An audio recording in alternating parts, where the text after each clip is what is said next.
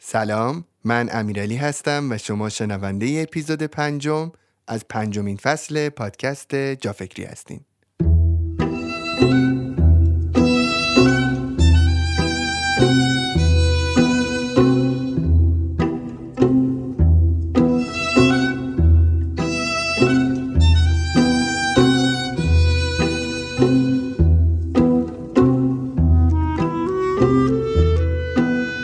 اسپانسر و حامی این اپیزود جافکری تخفیفانه.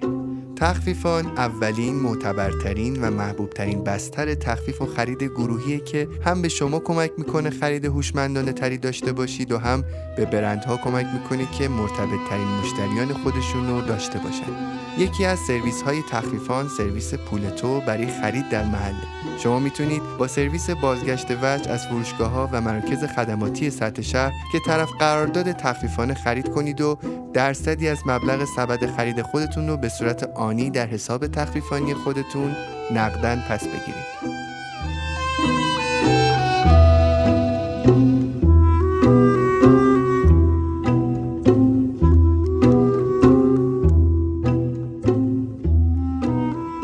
اپیزود قبلی من و مرسا راجع به تأثیرات دنیای اینترنت و فضای مجازی توی زندگیامون صحبت کردیم. توی این اپیزود قراره راجع به خلاقیت صحبت کنیم. میخوایم کنار هم به نکاتی گوش کنیم که به مغز خلاق ما کمک میکنه تا بیشتر خلاق باشیم. با من و مرسا همراه باشیم.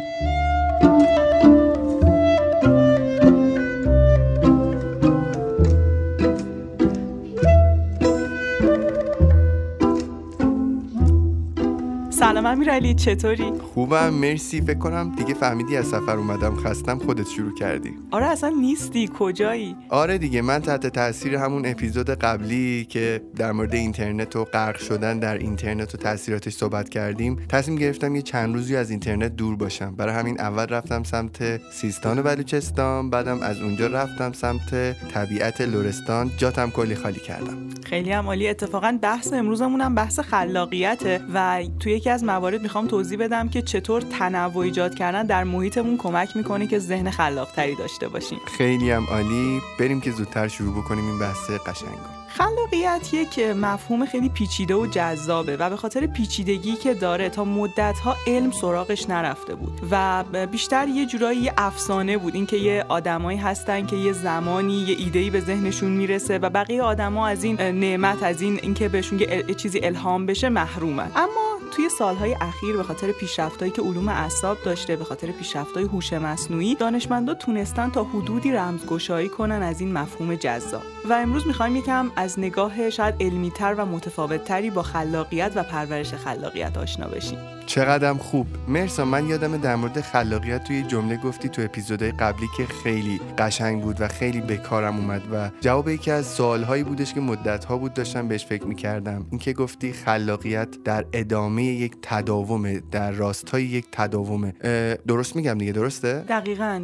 امروز هم در این باره باز میگم که برای اینکه خلاق باشیم چقدر باید تلاشگر باشیم و حرفه‌ای بشیم تو زمینه‌ای که می‌خوایم تو اون زمینه یک کار خلاقانه انجام بدیم. واسه تعریف خلاقیت، برای اینکه حالا بتونیم به یک تعریفی هم برسیم، هرچند به نظر من اصلا نمیشه خلاقیت رو تعریف کرد. اگر بخوایم که برای خلاقیت یک چارچوبی بذاریم، اون موقع اصلا یه جورایی داریم خود خلاقیت رو زیر سوال میبریم. اما خیلی کلی بخوام بگم، منظورمون از خلاقیت این نیست که یه کار خیلی جدیدی انجام بشه که تا حالا انجام نشده. خیلی وقتا خلاقیت پیدا کردن ارتباط جدید بین اون چیزاییه که هست. خیلی وقتا خلاقیت نگاه کردن جدیده، یعنی ما میایم با چشم‌های جدید همه اون چیزایی که بودن رو نگاه میکنیم و اینجا میتونیم که باعث شیم که یک مسئله حل بشه، میتونیم باعث شیم که یک بخشی که هیچ وقت دیده نشده حالا دیده بشه. و اصلا چرا به خلاقیت نیاز داریم؟ وقتی میگیم خلاقیت، همه شاید یاد هنرمندا میافتن، یاد بعضی کسب و کارهای خاص میافتن، اما من میخوام به این موضوع اشاره کنم که خلاقیت فقط برای کسب و کارمون نیست، فقط برای کار هنریمون نیست. ما هممون توی زندگیمون یه موقع‌هایی با یه سری بحران‌های مواجه میشیم که این بحران‌ها ما رو از مسیر نرمال زندگی میندازن بیرون و اینجا ما نیاز داریم به راه حل‌های جایگزین. نیاز داریم که با توجه به اون شرایطی که داریم حالا یک راه جدید خلق کنیم، حالا با یک شکل دیگه‌ای بیایم و مسئله‌ای که باهاش مواجه شدیم رو حلش کنیم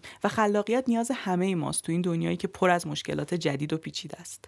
دقیقاً درست میگی. در مورد خلاقیت تا میگی از خلاقیت، میدونی من یاد چه لحظه هایی میافتم؟ یادمه مثلا نمایشگاه بینالمللی تهران که میرفتم، یک بار مثلا میگم نمایشگاه مثلا مبلمان، نمایشگاه معماری، نمایشگاه هر چیز، نمایشگاه نمایشگاه‌های مختلف، و هر بار میرفتم تو این هیته های مختلف نگاه میکردم خلاقیت ها رو. مثلا یادم یه بار مساله ساختمانی بود، یادم یه بار وسایل ساختمانی بود، نگاه میکردم میدم چقدر کیف میده تو وقتی خلاقیت های آدم ها رو نگاه میکنی. یا مثلا من توی شرکت تبلیغاتی رفته بودم چند وقت پیش، داشتم نگاه میکردم اینا چقدر قشنگ دیواراشون و فضاشون رو درست کردن، چقدر مینیمال و ساده و در عین حال شیک و پرمعنا، و از خلاقیتشون کیف کردم. چیزی که به ذهنم میرسه میدونی چیه مرسا؟ ما خیلی وقتا خلاقیت های آدم ها رو که میبینیم با خودمون میگیم چرا ما خلاق نیستیم، در صورتی که اونا راه رفتشون و رفتن تا به این خلاقیت رسیدن. و من اینو چون متوجه میشم بیشتر از اون مسیری که اونها طی کردن تا به این زیبایی و به این خلاقیت رسیدن لذت میبرم، و احساس میکنم گذر کردم از اون مرحله که وقتی خلاقیت های آدم ها رو میبینم هرس بخورم. سعی میکنم تو مسیری که خودم میرم دائما اون خلاقیت رو کسب بکنم، پیداش بکنم توی کارم.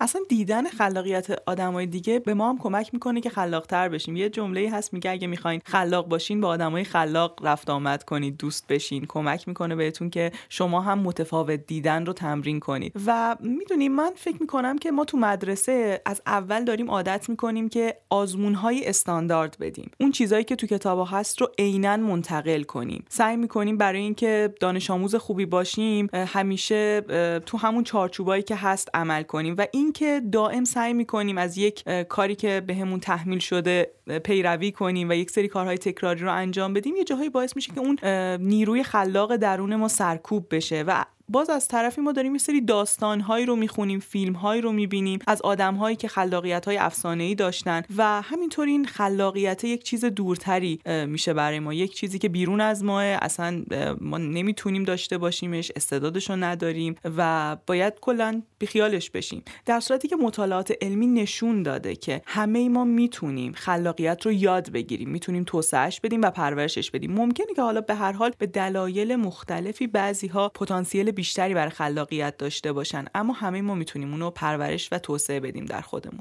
چه جالب، اتفاقا چند وقت پیش که من داشتم نگاه می‌کردم، مثل اینکه طبق آمارها که لینکدین داده گفته که بیشترین چیزی که از طرف کمپانی‌ها، مؤسسات، شرکت‌ها، برندها برای اینکه استخدام بکنن آدم‌ها رو مهم بوده، همین مبحث خلاقیت بوده مرسا.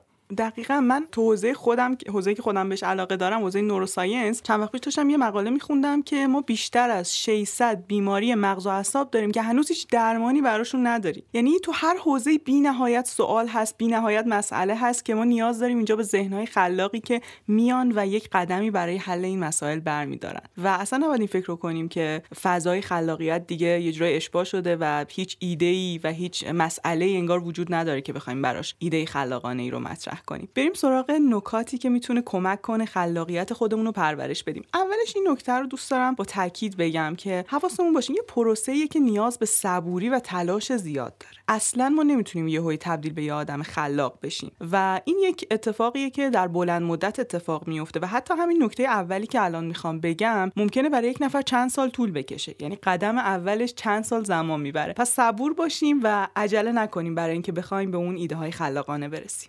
مرسا، حالا داشتم به این فکر میکردم که چه چیزهایی کلن برای خلاق بودن ما میتونه موثر باشه، چه چیزهایی به خلاقیت ما کمک میکنه.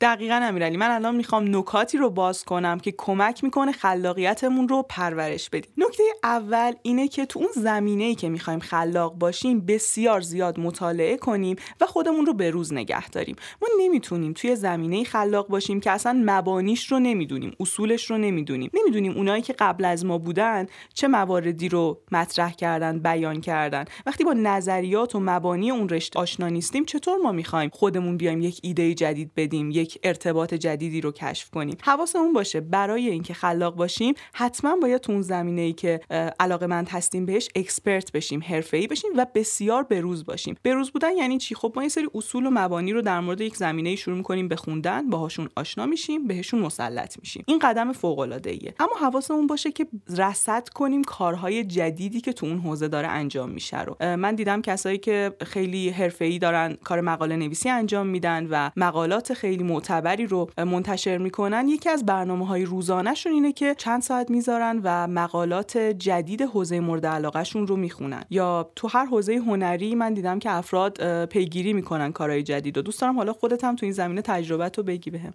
اتفاقا میخواستم یه تجربه‌ای از چیزی که خودم دیدم رو بهت بگم. میخوام بگم ممکنه که تو در یک حوزه اکسپرت هم نباشی، یعنی متخصص هم نباشی و بیای و یه خلاقیت‌هایی داشته باشی، خلاقیت‌هایی از خودت نشون بدی. همه هم خیلی شاید متعجب بشن، میگن این که خواننده نبود چجوری همچین سبکی اومد اضافه کرد، این که اصلا مهندسی نخونده بود چطور تونستی همچین قطعه‌ای رو بیاد طراحی بکنه و و چیزهای مختلف، مثالا که میدونم خودت هم میدونی. ولی متوجه شدم اینو که خلاقیت‌هایی که پشت پرده از تجربه و از تجربیات کافی نیاد موقته و فقط یک بار اتفاق میفته، یعنی خلاقیت ادامه دار نیست. آنجایی که ما میخوایم خلاقیت ادامه دار داشته باشیم واقعا احتیاجه که آکادمیک یا حداقل اطلاعاتمون رو در حد یک متخصص در مورد یک رشته بالا ببریم. خیلی نکته خوبی رو گفتی. من حالا دوست داشتم اگه فرصت بشه اینو توی اپیزود دیگه بحثشو باز کنیم. ما خیلی وقتا تو دنیای امروز به خصوص مواجه میشیم با افرادی که در چند زمینه مهارت دارن و حالا مثلا تو یک زمینه‌ای که یک سال شروع کردن میان یه کار خلاقانه میکنن. حواسمون باشه ما این قسمت زندگی اون فرد رو نبینیم که مثلا یک ساله که موسیقی رو شروع کرده، حالا تو زمینه‌های علمی یک ساله که وارد این حوزه علمی شده، بیایم ببینیم که گذشته‌اش چطوری بوده. نگاه می‌کنیم که این فرد چند تا سویچ خیلی به موقع داشته، یعنی چند تا تغییر مسیرهای به موقع تو مسیرش داشته و تو هر بخش اتفاقاً یک آدم متخصص بوده. مثال بزنم حالا تو زمینه مورد علاقه خودم، یکی از افراد خیلی درخشان آقای ماریانو سیگمان که در زمینه علوم اعصاب خیلی فعالیت‌های ارزشمندی انجام میدن، نمایشگاه خیلی مهمی دارن. ایشون بک‌گراندشون فیزیکه. درسته که تعداد سالهایی که در حوزه علوم اعصاب هستن خیلی سالهای زیادی نیست، اما اون سالها فعالیتی که در فیزیک داشتن و کارهای پژوهشی که تو اون زمینه انجام دادن یک شهودی رو بهشون داده که الان میتونن در زمینه علوم اعصاب خلاق‌تر باشن شاید از کسی که فقط در حوزه علوم اعصاب مطالعه داشته. خیلی از افرادی که چند پتانسیلی هستن، زمینه‌های مختلف رو تجربه میکنن، وقتی وارد یک حوزه جدید میشن از اون شهود قبلیشون دارن کمک میگیرن و حالا میتونن خلاق‌تر هم باشن. اما این به این معنی نیستش که اونها فقط یک تایم محدودی در این حوزه جدید هستن. اونها یک مجموعه از شهودها رو با خودشون دارن. اما من برای اونایی که تازه میخوان شروع کنن این توصیه رو دارم که سعی کنیم توی حوزه عمیق بشیم. وقتی این عمق نباشه از طرفی اون شهودم نیست، خب ما تجربیات قبلی هم نداریم، تازه میخوایم شروع کنیم و نمیتونیم نمیتونیم ایده های خلاقانه ای رو که واقعا ارزشمندن و میتونن به نتیجه های خوبی منجر بشن رو خلقشون کنیم. این که گفتی نکته خیلی خوبی بود، اینکه عمیق بشیم صرفاً در یک حوزه. مرسا، من چند وقت پیش با یکی از دوستام که صحبت می‌کردم این خیلی گنگ بود، نمیدونست بعد در کدوم حوزه واقعا تو زندگیش در کدوم رشته عمیق بشه. نگاه کردم دیدم اون چیزی که باعث شده اجازه نده این در یک در یک رشته فقط عمیق بشه وجود یک سری فانتزی ها بود. فانتزی ها چیزهایی هستن، تصوراتی هستن در ما که از یک چیزی داریم، عمیق هم نیست ولی آرزوشو داریم، یعنی فکر میکنیم اگه بهش برسیم احتمالاً خیلی روزهای خوشی رو میگذرونیم. مثلا در مورد اون دوستم اگه بخوام بهت بگم داشت درسش رو ادامه میداد در صورتی که درسش هیچ ربطی به حرفه کاریش نداشت. بعد بهش گفتم تو چرا انقدر داری درس میخونی تو این قضیه، چرا انقدر داری خودتو اذیت میکنی، فوق لیسانس بخون، دکترا بخون. بهم گفتش امیرعلی من همیشه دوست داشتم استاد دانشگاهشم، یه عالمه دانشجو دورمو بگیرن و فلان. بعد بهش گفتم بعدش چی؟ و هیچ جوابی نداشت، یعنی فقط تا اون نقطه رو دوست داشت که قریه تعداد دانشجو مثلا دور و برش باشن و بهش بگن استاد نه و ده میدی و این داستانا، میدونی. و وجود همین فانتزی‌ها به ما اجازه نمیدن که ما در یک رشته عمیق بشیم، مثلا فقط بریم مثلا ستار یاد بگیریم، گیتار یاد بگیریم، فقط بریم سراغ عکاسی، فقط بریم سراغ مهندسی، فقط بریم پزشکی بخونیم. ما می‌خوایم همه چیزو تجربه بکنیم و همین مانع از این میشه که ما بخوایم در رشته عمیق باشیم. اتفاقاً هفته پیش توی اپیزود قبلیمون غرق در اینترنت یه جا گفتیم که محدودیت‌هایی رو از عمد بر خودمون ایجاد کنیم. یه بخشیش هم شاید تقصیر آدما نیست این قضیه، اینکه نمیدونیم تو چه زمینه‌ای عمیق بشیم، به خاطر اینکه گزینه‌هامون زیاد شده، آپشن‌های زیادی جلومونه و تصمیم‌گیری برامون سخت شده، همشون به نظرمون جذابن. اما یه جایی از عمد خودمون رو محدود کنیم، یه گزینه جلوی خودمون بذاریم، شروع کنیم تجربه کردن و به خودمون بگیم این یک تجربه است، قرار نیستش که چون تو اینو شروع کردی تا آخرش بری. تو تو مسیر ممکنه احساس کنی که نه این مسیر درستی برای تو نبوده، میتونی مسیر خودت رو عوض کنی. یه نکته‌ای تو مورد قبلی گفتم گفتم خیلی از آدمای خلاق و درخشان سوئیچ‌های بجا داشتن، تغییر مسیرهای بجا داشتن. اینکه ما بتونیم متوجه بشیم که کجا لازمه تغییر مسیر بدیم، این نیازمند اینه که وقتی که شروع می‌کنیم به تلاش کردن، به خودمون این فرصت رو بدیم که اون رنج و اون سختی رو بکشیم. اگه بخوایم به خودمون فکر کنیم که هر جا سخت میشه، هر جا دشوار میشه مسیر، من باید مسیرمو تغییر بدم، اینجا من اصلا فرصت اکسپرت شدن و عمیق شدن رو به خودم نمیدم. چه باحال. پس تو اولین توصیه‌ای که به ما داشتیم بودش که برای اینکه خلاق باشیم باید در زمینه‌ای تا میشه اکسپرت بشیم و تجربه کسب بکنیم. اما نکته دومی که می‌خوای بهمون بگی چیه؟ نکته دوم اینه که یه ذهن پرسشگر داشته باشیم. ما شروع داریم می‌کنیم با مبانی، فکت‌ها و اصول یک زمینه آشنا شدن. دائم از خودمون بپرسیم چرا اینطوریه؟ چرا این قاعده وجود داره؟ خیلی وقتا ما میریم دنبال پاسخ جمع کردن. من حالا می‌خوام بگم اگر می‌خوایم خلاق باشیم، بریم دنبال سوال‌های بهتر پرسیدن. این پرسشگری بهمون کمک می‌کنه که اول از همه ببینیم این قواعدی که وجود داره نقصش چیه؟ اشکالش چیه؟ وقتی نقص‌ها رو پیدا می‌کنیم، یک فرصتی رو داریم پیدا می‌کنیم برای اینکه ما بتونیم یک مسئله رو حل کنیم. ما بتونیم یک چالشی که وجود داره رو براش یک راه حل خلاقانه پیدا کنیم و این ذهن پرسشگر فرصت‌هایی رو که ایجاد میشه برای اینکه یک ذهن خلاق حالا بیاد اینجا یک کاری انجام بده، یک ایده‌ای بده، یک مسئله‌ای رو حل کنه، این فرصت‌ها رو به ما نشون میده. مرسا، تو اون کلیپی رو دیدی که چند تا نقطه روی کاغذ میکشن، بعد به هم وصل میکنن، یه مورچه وسطشه و به هر خطی که میرسه برمیگرده؟ دیدمش، خیلی جالبه. میدونی داشتم وسط صحبتت منباب این پرسشگری که گفتی به این فکر میکردم که چقدر ما تابع قوانین از پیش تعیین شده گذشته ایم. یعنی آن چیزهایی که جواب داده شده به سوالها برای ما هم امروز پاسخه، در صورتی که ما خیلی راحت میتونیم این پاسخها رو زیر سوال ببریم و یک بار دیگه این پرسشها رو از اول بررسی بکنیم. و نگاه میکنم میبینم آره، اگه قرار بود که دانشمندان نسل جدیدتر هر بار نسبت به دانشمندان گذشته هر رشته‌ای این پاسخ‌ها رو زیر سوال نمی‌بردن، چقدر امروز علم چیز عقب افتاده تری بود نسبت به امروز.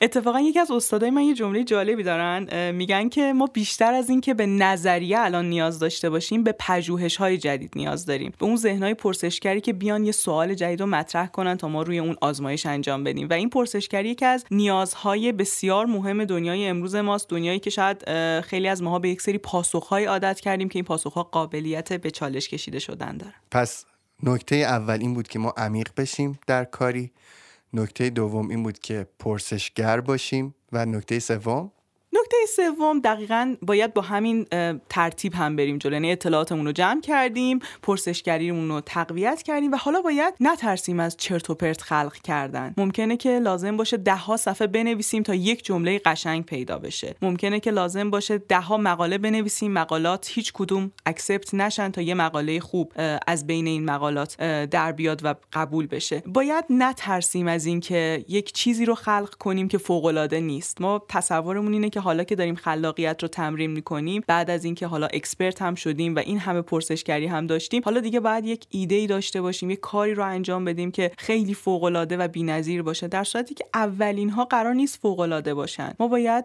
جرأت اینو داشته باشیم که کار ضعیف خودمون رو ببینیم و نترسیم از این تجربه ضعیفی که برای خودمون باهاش مواجه میشیم. تو این سفر لرستان که بودم مرسا، یه دختری برای اولین بار از خانواده‌اش اجازه گرفته بود و اصطلاحاً اولین سفر مجردیشو با این تیم اومده بود سفر و تا سن خیلی زیادی، یعنی فکر میکنم تا سن بیست و سه چهار سالگی الان باید باشه، هیچ وقت سفر نکرده بود، هیچ وقت اجازه نداشت سفر بکنه و من تصورم این بود که این دختر در طول این سفر خیلی اذیت میشه. برای خود من و برای چند تا دوستامون خیلی جالب بود. خب بالاخره سفر ما سفری بودش که بعد تو دل کوه و کمر نزدیک به دوازده کیلومتر پیاده روی میکردیم با کوله های سنگین و اینها و دقیقاً برعکسش اتفاق افتاد. یعنی دیدم این دختر خیلی قویه، خیلی راحت داره وسایلشو میاره، بسیار مستقله و خیلی خوب ارتباط برقرار میکنه با همه. بعد میدونی فهمیدم چی شد مرسا؟ دیدم که اصلا انگار که به اینجور چیزها هم نیست، یعنی به اون سخت گرفتن و راحت گرفتن های خانواده هم دیگه انگار نیست. انگار مهمه که چی به آدم گذشته، چی به اعتماد به نفس آدم گذشته. خانواده تو با اعتماد به نفس تو چی کار کردن؟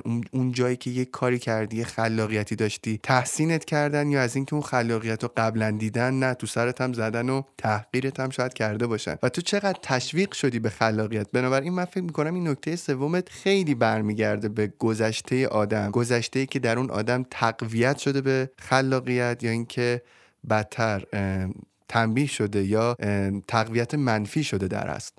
دقیقاً خیلی از مسائل روانشناختی اینجا دخیل هستن تو این قضیه. مثلا کسایی که خیلی کمالگرایی منفی دارن، اون پرفکشنیزم باعث میشه اینا تا سالها فقط اطلاعات جمع کنن، همش داره اطلاعات جمع میکنه، سرچ میکنه، خیلی هم خونده، خیلی هم میدونه، و وقتی بهش میگی که خب بیا آنچه که میدونی رو ازش صحبت کن، بنویسش، با دیگران به اشتراک بذار، فکر میکنه که نه من هنوز به اون حد نرسیدم، در صورتی که واقعا رسیده، دیگه سالهاست تو این زمینه کار کرده و متوقف شده به خاطر اینکه نمیتونه در واقع ببینه که ممکنه الان کاری که داره انجام میده عالی نباشه تو مرحله اول. یا در بهترین حالت خیلی وقتا میبینیم کسایی که تو زمینه‌های مختلف اکسپرتن و حرفه‌ای هستن صرفا دارن نمونه مشابهی میشن از نمونه‌هایی که قبلا وجود داشته و دارن یک سری الگوهایی که قبلا بوده رو هی تکرار میکنن و همون چیزهایی که خوندن رو منتقل میکنن و اصلا به خودشون این فرصت رو نمیدن که از شهود خودشون استفاده کنن و یک تنوعی ایجاد کنن، یک کار جدیدی رو هرچند در سطح کوچیک ایجاد کنن و ارائهش بدن. و حالا میخوام در مورد مورد چهارم صحبت کنم، اسمش از تنوع رو در آغوش بگیریم. یعنی چی؟ حالا ما اطلاعاتمون رو توی حوزه زیاد کردیم، پرسشگریمون هم رفتیم، یه کاری هم خلق کردیم. اینجا بهتره که بریم سرک بکشیم تو حوزه‌های دیگه، ببینیم که مثلا اگر که توی حوزه علمی داریم کار می‌کنیم، ببینیم که تو فضای هنری داره چه اتفاقی میفته، یه فضایی برای خودمون باز کنیم برای اینکه با هنر ارتباط بگیریم، داستان بخونیم، سفر بریم، محدود نشیم توی فضای مشخص، یک ذره تنوع بدیم به مسیر زندگیمون، به روزمرگی‌هامون. این خیلی به خلاقیتمون کمک می‌کنه. حتی مطالعات نشون داده اینکه محیط زندگی ما توش تنوع وجود داشته باشه باعث میشه که خلاق بشیم و خب اینجا میبینیم که سفر رفتن و دیدن محیط‌های جدید چقدر میتونه اهمیت داشته باشه. اینکه خودمون اصلا تو روتین هامون تنوع ایجاد کنیم، همیشه از یک مسیر نریم، همیشه یه صبحانه نخوریم، همیشه برای ورزش یه سری حرکات رو تکرار نکنیم، هر از گاهی تنوع ایجاد کنیم در روزمرگی هامون. و یه مطالعه خیلی جالبی که انجام شده در مورد نوبلیست ها متوجه شدن که افرادی که جایزه نوبل میگیرن اکثرشون به یک هنری مشغول هستن، یا موسیقی یا نقاشی، و اینکه یک فردی که در یک زمینه هنری فعاله و حالا داره در زمینه‌های علمی فعالیت میکنه تونسته که فرد خلاقتری باشه، کار تازه‌تری انجام بده، این نشون میده که اهمیت داره به زمینه‌های مختلف سرک بکشیم. یک ویدیویی استاد ملکیان داشتن در مورد پنج کاری که خوبه قبل از چهل سالگی حتما انجامشون بدیم. یکی از اون کارا این بودش که در کنار اینکه حالا ما توی زمینه متخصص شدیم، احتمالاً تو اون زمینه داریم کار میکنیم، یک هنری رو یاد بگیریم، نه اینکه تو اون هنر حرفه‌ای بشیم، یک فرد شاید اکسپرت بشیم. ما شاید این فرصت رو نداشته باشیم که در یک زمینه هنری فرد حرفه‌ای بشیم، اما پرداختن به کار هنری بهمون کمک میکنه تا ذهن خلاقتری داشته باشیم و به زندگیمون هم معنا میده. من به همه توصیه میکنم عکاسی رو حداقل برین یاد بگیریم. من خیلی وقتا به آدما که میگم عکاسی رو یاد بگیریم، بهم میگن بابا ما که اصلا قرار نیست از این قضیه پول در بیاریم، من که خیلی به کارم نمیاد. ولی من همیشه برعکس بهشون میگم اگه عکاسی رو یاد بگیرین، مهمترین لحظه‌های زندگیتون رو خودتون عکاسی میکنین و هیچ کس اندازه شما نمیتونه اون لحظه رو خوب عکاسی بکنه. یعنی شما به عنوان یک پدر وقتی که اولین بار بچه‌تون رو میبینین، اون عکسی که ازش میگیرین قطعاً با عکس هر عکاس دیگه‌ای فرق میکنه، چون تو داری نگاه خودت رو ثبت میکنی دیگه. ولی خیلی توصیه‌ت رو دوست داشتم. من با اینکه خودم کاری هنری خیلی زیاد میکنم و جزء برنامه‌های اصلی زندگیمه، ولی یه چند وقتی است که خیلی دارم بهش فکر میکنم برم و یک سازی رو یاد بگیرم.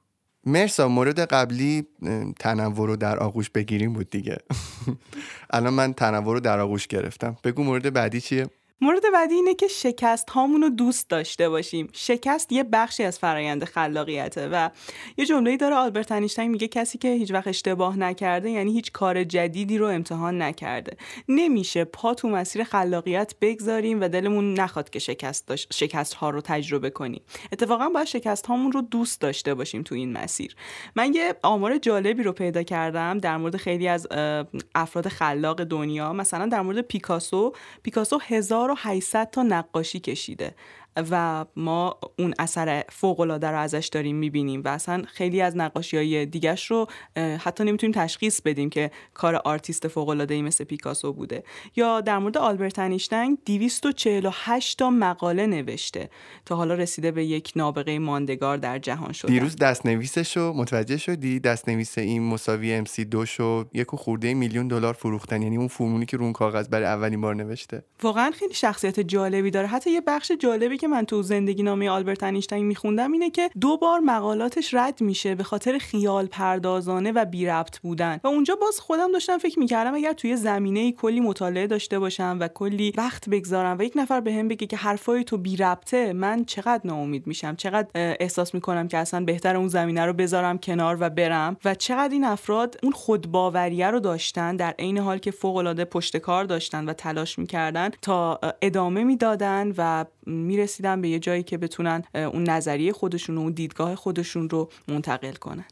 البته حواسمون باید به این نکته خیلی مهم باشه. ما وقتی میگیم که شکست هامون رو دوست داشته باشیم، به این معنی نیستش که بعد از شکست همون مسیری که قبلا رفتیم رو تکرار کنیم، با همون روش ها ادامه بدیم و انتظار پیروزی داشته باشیم. ما اینجا باید بازنگری کنیم، تحلیل کنیم. من چرا شکست خوردم؟ چرا ایده من نتیجه نگرفت؟ چرا کار من دیده نشد؟ چرا موفق نشدم؟ و حالا با توجه به تحلیلی که انجام میدیم، متدمون رو، مسیرمون رو، خیلی وقتا لازمه محیطمون رو تغییر بدیم و ادامه بدیم به تلاشمون. مسئله اینه که ناامید نشیم از تلاش کردن، اما تکرار روش اشتباهی که داشتیم باعث نمیشه که نتیجه بگیریم. این نکته که الان گفتی در مورد اینکه تحلیل بکنیم شکستامون رو، من میخوام بهش اضافه بکنم و به آدم‌ها، اگه کسی که دارن گوش میکنن به این نقطه رسیدن که واقعا احتیاج دارن با خودشون فکر بکنن که چرا شکست میخورن، این شکسته چی بوده ماجراش، فقط خودشون با خودشون فکر نکنن، حتما به یک منتور، به یک متخصص، به یک راهنما، به کسی که میدونن این راهو رفته،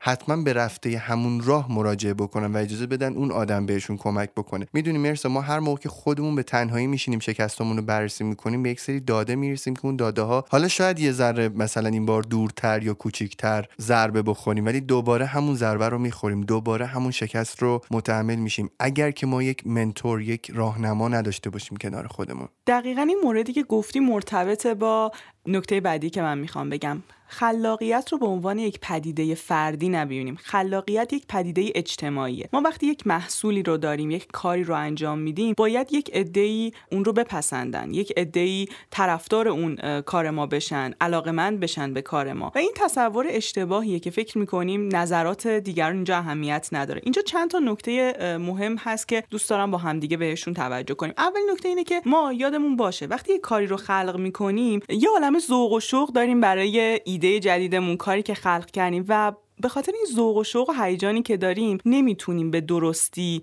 منصفانه بیایم نظر بدیم در مورد کارمون و اینجا نظرات دیگران اهمیت پیدا میکنه. اما چه نظری اهمیت پیدا میکنه؟ ما وقتی کارمون رو به اشتراک میگذاریم، یه عده هستن که کار ما رو باهاش ارتباط میگیرن، استقبال میکنن و خب این انگیزه میده به ما که بتونیم کارهای بهتری انجام بدیم و از یک طرفی هم ما رو مسئول میکنه تا بتونیم محتوای خودمون رو، خدمات خودمون رو، کار خودمون رو هر بار بهتر کنیم. اما یه گروه‌های مختلفی ممکنه بیان برای ما نقد بنویسن، کامنت منفی بنویسن. یه عده حتی ممکنه ما رو تخریب کنن. با این دو گروه باید چی کار کنیم؟ آدام گرانت توصیه‌اش اینه که وقتی می‌خوایم بسنجیم ایدمون رو، ببینیم نظر همرده هامون در مورد کار ما چیه. به خاطر اینکه کسایی که خیلی از ما بهترن ممکنه نقدشون خیلی تند باشه و تو اون مرحله اون نقد خیلی تند نتونه به ما کمک کنه. کسایی هم که خب از ما خیلی سطحشون پایین‌تره یا اصلا در مورد کار ما اطلاعاتی ندارن، ممکنه یه تعریفی رو انجام بیان بدن که اون تعریف هم باز خیلی تو مسیر به ما کمکی نتونه بکنه. پس حتما لازمه که بریم از همرده های خودمون بپرسیم و نظر بخوایم و ببینیم که کامنت اونها، نقد اونها نسبت به کار ما چیه. و در کل نسبت به بقیه نقدها هم خوبه که یک نگاه کلی داشته باشیم و سعی کنیم از نقدها استفاده کنیم برای اینکه کار خودمون رو توسعه بدیم و پیشرفت کنیم. اما تخریب ها، خب تو مسیر خلاقیت خیلی طبیعیه که با تخریب مواجه بشیم. وقتی یک کار جدیدی انجام میشه، وقتی کار ما تازگی داشته باشه، یه جورایی متفاوت باشه با اون اتفاقاتی که همیشه به صورت رایج میافتاده، یه عده واکنش‌های تندی دارن. خیلی وقتا آدم‌ها تازگی رو یک تهدید می‌بینن و ممکنه که که نه تنها ما اصلا تشویق نشیم، حمایت نشیم، بلکه حذف بشیم، تخریب بشیم. باید قوی کنیم خودمون رو اینجا. یعنی اولین نکتهش اینه که آماده باشیم برای این بخش از قضیه و یادمون باشه که خیلی از افراد بزرگ توی دنیا واقعا این تخریبا رو باهاش مواجه شدن. من دو تا مثالش رو خیلی خودم دوست دارم. مثلا والت دیزنی از کارش اخراج شده چون خلاق نبوده به اندازه کافی، یا اوپرا از تلویزیون بیرون انداخته شده چون بهش گفتن به درد اجرای تلویزیونی نمیخوره. خب این آدما متفاوت بودن، سبک کارشون متفاوت بوده و اون تفاوت تو اون بازه زمانی انقدر زیاد بوده که از استاندارد خارج میشده و باعث میشده که قابل تحمل نباشن. نمیدونم چرا مرسا، آدم ها خیلی با تغییرات روزگار انگار سازگار نیستن. یعنی انگار که یک لختی، یک اینرسی وجود داره واسه اینکه تو کمتر بخوای دل بدی به تغییرات تازه. مرسا یادم یه بار از یک قراری یک کمی زودتر رسیده بودم میدون انقلاب. اونجا یک انتشاراتی بود، من بعد میرفتم باشون صحبت میکردم، دیدم نزدیک به یک نیم ساعتی وقتم آزاده و رفتم توی اولین آب میوه فروشی که همون جلوی میدون انقلاب بود نشستم و آب میوه خودم رو سفارش دادم. همون هین دیدم فقط من تنها کسی ام که تو اون آب میوه فروشی ام. اون آقا که یک آدم سال خورده بود داشت آب میوه من آماده میکرد، با شوخی کردم گفتم چطوری جوون، چرا ناراحتی، حالت خوب نیست؟ گفت ای آقا برای چی با خوشحال باشم واقعا؟ گفتم که بابا شما برای یکی از معروف ترین میدونای تهران آب میوه فروشی داری، اینجا یه عالمه آدم میان و میرن، بعد کلی مشتری داشته باشی، چرا ناراحتی؟ گفت نه اتفاقا دیگه اصلا اینطوری نیست. گفتم که چرا؟ گفت من اصلا دیگه مثل قبل مشتری ندارم، اصلا هم حالم خوب نیست. بعد گفتم فکر میکنی تقصیر کیه؟ گفت تقصیر متروه. گفتم چرا مترو؟ گفت به خاطر اینکه از وقتی مترو زدن چند سال پیش همه این آدما رفتن زیر زمین، دیگه هیچکس از جلو مغازه من رد نمیشه که من بهش آب میوه بفروشم، دیگه مغازه مثل قدیما شلوغ نیست. می داشتم به چی فکر میکردم؟ من به این فکر میکردم که اون آدم فقط کافیه یه طبقه بره پایین، مثل همینه که توی مترو میبینی یک سری چیزا دارن، بره پایین اونجا آب میوه بفروشه. میدونی یا یه کار دیگه اگر رو زمینه شروع کنی، سری خلاقیت‌های دیگه. بعد دید با خودم اون موقع به این نتیجه رسیدم که سرنوشت آدم‌هایی که با تغییرات روزگار سازگار نمیشن منجر به شکسته در نهایت. میدونی یعنی یه وقتایی تو ناچاری که خلاق باشی، اگه خلاق نباشی اصلا یا عقب میمونی یا یه جا میمونی، بالاخره زمین میخوری. خیلی مثال خوبی بود و من فکر میکنم که این تغییرات زیادی که دنیای ما داره داره مسائل جدید رو هم حتی برای ما ایجاد میکنه و ما دیگه نمیتونیم با همون چیزایی که میدونیم بریم جلو. نیاز داریم به راه حل‌های جدید، نیاز داریم به نگاه‌های تازه و تو همین مثالی که تو گفتی من داشتم فکر میکردم اتفاقا مترو چقدر کمک کرده که افراد بیشتری توی اون محل بیان و این میتونسته یک فرصت باشه برای این آب میوه فروشی، نه یک تهدید. و این فقط کافی بوده که یه جور دیگه بیاد قضیه رو ببینه و بخواد اونهایی که تو اون گرما از مترو اومدن بیرون یه آب میوه‌ای رو بده و سر حالشون کنه و اینو بخواد یک فرصت ببینه برای اینکه کسب و کار خودش رو رونق ببخشه. یه جمله‌ای هست از جورج برنارد شاف که میگه انسان‌های معقول تلاش میکنن تا خودشون رو با دنیا سازگار کنن، انسان‌های نامعقول تلاش میکنن تا دنیا رو با خودشون سازگار کنن و پیشرفت رو هم همون انسان‌های نامعقول رقم میزنن. من فکر میکنم که اینکه یه مقدار بیایم و تلاش کنیم برای اینکه اون چیزهایی که هست، اون قاعده هایی که همیشه بوده رو بیایم به چالش بکشیم و یه جاهایی بپرسیم خب چرا این قاعده بوده، میتونه جور دیگه‌ای هم باشه این قضیه، این به دنیای ما کمک میکنه. و از طرفی دوست دارم یه توصیه کنم به هممون، به خودم، که وقتی میبینیم یک نفری داره یک کاری رو انجام میده که یک کار تازه‌ایه، داره متفاوت از اون چیزی که همیشه بوده عمل میکنه، ما سریع اون رو تهدید نبینیم. ما اونی نباشیم که هر چیز تازه‌ای رو تهدید میبینه، ما اونی باشیم که اتفاقاً بررسی میکنه نقادانه و اگر میبینه که یک تغییری، یک نگاه متفاوتی، یک رویکرد متفاوتی میتونه اثر بخش باشه، حتی باعث رویش اون باشه، باعث گسترش اون باشه، ما اون نباشیم که ایده های تازه رو، آدم های خلاق و آدم هایی که شاید استعداد نافرمانی دارن به نوعی، حالا استعداد نافرمانی اون قسمت مثبتش، کسایی که میان یک سری از سنت ها و قاعده هایی که میتونه به روز رسانی بشه رو میان به چالش میکشن، ما بیایم از اونها حتی حمایت کنیم، تشویقشون کنیم، دلیل رویش اونها باشیم، ما اون تخریبگره نباشیم، اون حذف کننده نباشیم. هر کدوم از ما تو فضای خودمون، تو گروه هایی که هستیم، تو کسب و کار خودمون این دیدو اگر داشته باشیم، فرصت های بیشتری رو میتونیم به آدمای خلاق بدیم.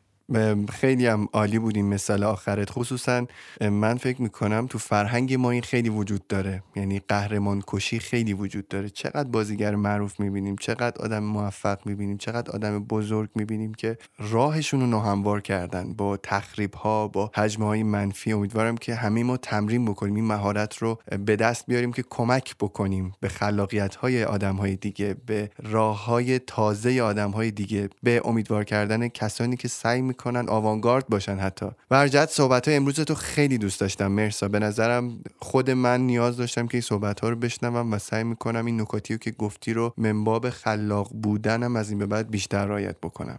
اصلا به نظر من این که ما دلیل رویش دیگری باشیم، این دلیل رویش بودن رو بیاین تمرین کنیم، خودمونم رشد میکنیم. مثل تجربه معلمی میمونه. اگه کسی معلمی رو تجربه کرده باشه میدونه وقتی به دیگری چیزی رو یاد میده خودش هم با اون داره رشد میکنه و بزرگ میشه. و وقتی ما از یک شخصیت تخریبگر یا یک شخصیتی که سریع همه افراد خلاق رو یا هر کار جدیدی رو داره تهدید میبینه تبدیل میشیم به کسی که یه مقدار منعطف‌تر نگاه میکنه و به آدم‌ها بیشتر فرصت میده و حمایت میکنه، تشویق میکنه، خودمون هم تو این مسیر تبدیل میشیم به کسی که فرصت رشد خلاقیت‌هاش پیدا میشه. خیلی هم عالی، ممنونم از صحبتات. کلا ما باید یاد بگیریم بدونیم که کسی قرار نیست تو این دنیا جای ما رو بگیره. میدونی هم که آدم این جمله رو به خودش تمرین بکنه، هر آدمی بدونه که به اندازه خودش براش خلاقیت هست، موفقیت هست، پول هست، همه چی هست و ما در این دنیا درگیر منابع محدود نیستیم، حداقل تو این اتفاقها. بهم میگی که اپیزود بعدی قرار راجع به چی با هم صحبت بکنیم؟ اپیزود بعدی یه جعبه ابزاری برای فکر کردن قراره پیدا کنیم.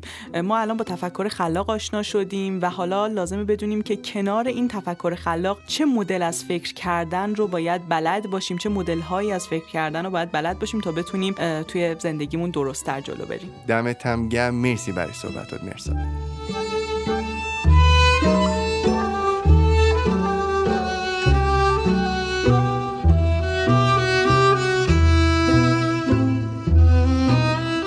رفقای جافکری، حمایت از جافکری یادتون نره. شما میتونید با لایک کردن هر اپیزود از جافکری در کست باکس به بیشتر معرفی شدن این پادکست کمک کنید. کافیه هر اپیزودی که دوست داشتین رو در کست باکس لایک کنید. لایک شما باعث میشه جافکری در تاپ شوهای کست باکس بیشتر دیده بشه و آدمهای بیشتری به جمع ما بپیوندن. ممنونم که مثل همیشه حمایت میکنید. تا اپیزود بعدی مواظب خودتون و فکراتون باشین. خداحافظ.